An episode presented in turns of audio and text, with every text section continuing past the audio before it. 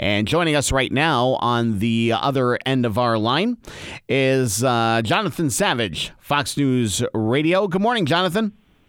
Hello there. Good old fashioned telephone line. You can always rely on that. I, I know, right? exactly. Exactly. Thanks so much for joining us. We're going to talk here. Some interesting comments here made by Russian President Vladimir Putin.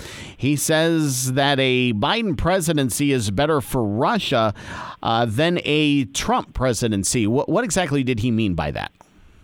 Mm, it's hard to say. Um, I would say take what he said with a degree of caution. Um, let's remind ourselves of a few things. President Biden has called Vladimir Putin a murderous dictator, a pure thug. Uh, former President Trump has called Mr. Putin smart and a genius and even suggested recently he'd encourage Russia to attack any NATO member that fails to pay its bills. So if you were Vladimir Putin, would you rather have Donald Trump in the White House, who thinks you're a genius and regularly says things that allegedly destabilize NATO, or Joe Biden, who wants to give Ukraine everything it asks for and treads a traditional line on the NATO alliance? Well, you would think Joe Biden. So if you're going to do that, and you're uh, so you would think Donald Trump. So if you're going to do that and you're Vladimir Putin, how would you help Donald Trump? Certainly not by endorsing it. I think the Russian president knows only too well that an endorsement for Donald Trump would give the Democrats all the ammunition they need. So perhaps many Kremlin watchers are saying he's endorsing Joe Biden to damage his campaign. Yeah, yeah, and uh, and uh, you may have answered my next question there because the headline I'm I'm reading here, and this is from the AP. Putin says Russia prefers Biden to Trump, but criticizes current U.S. policy. Uh, what exactly, from what you know, uh, what is he critical of when, when it comes to President Biden?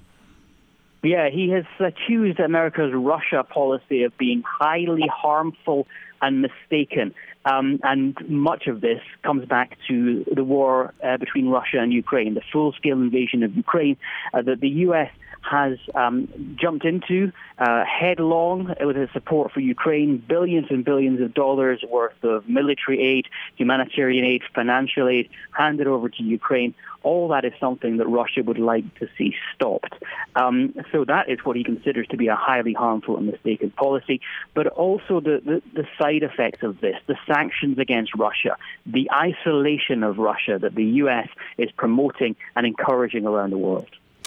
Yeah, and you know when we think Russia nowadays, especially when it comes to current events, you, you know one can't help think of the uh, Russia-Ukraine conflict. Uh, you know what what is uh, what's kind of the latest on that front in terms of uh, a U.S. involvement, uh, if any, uh, when it when it comes to the conflict? from what you know, where do we stand on that? Well, what we know is that President Biden, his administration, wants to continue to back Ukraine for uh, as long as it takes for Ukraine to win this war.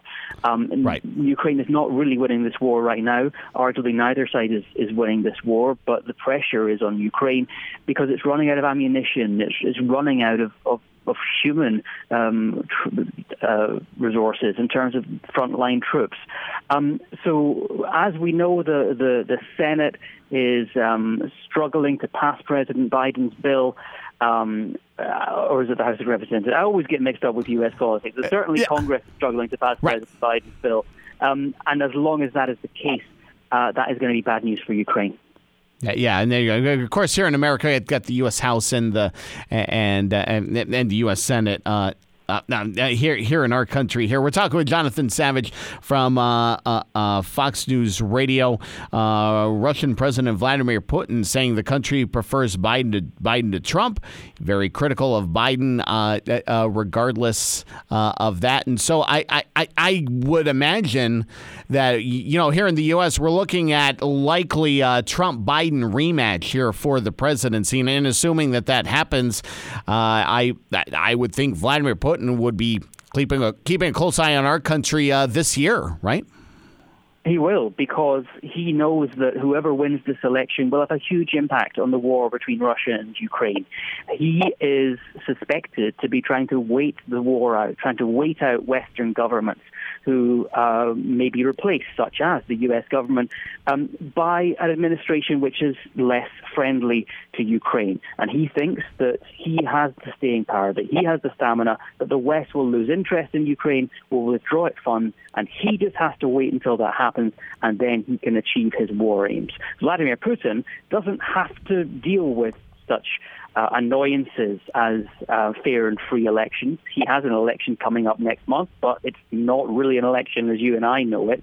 Um, yeah. So he's able to sit back, continue to pump uh, funds and resources into the war in the hope and expectation that the West will lose interest. Fox News Radio's Jonathan Savage joining us live. Uh, the latest from Russia, the Russia Ukraine conflict, and Vladimir Putin's take on the presidency here in the U.S. Jonathan, thanks so much for joining us this morning. Thank you. Yeah, it is. It is rather interesting because if you're in Putin's position, you're saying, uh, "Well, that, that U.S. president over there, they're bad here. They're they're bad there. They don't do a good job there." But I'd rather have him than this other guy. So, so there you go. Uh, I guess I I guess in his mind, it's I, I, the lesser of two evils. I, I guess you could call it from Vladimir Putin's perspective. Thanks so much for joining us. This is the 1320 WILS Morning Wake Up. More compelling talk radio 1320 WILS.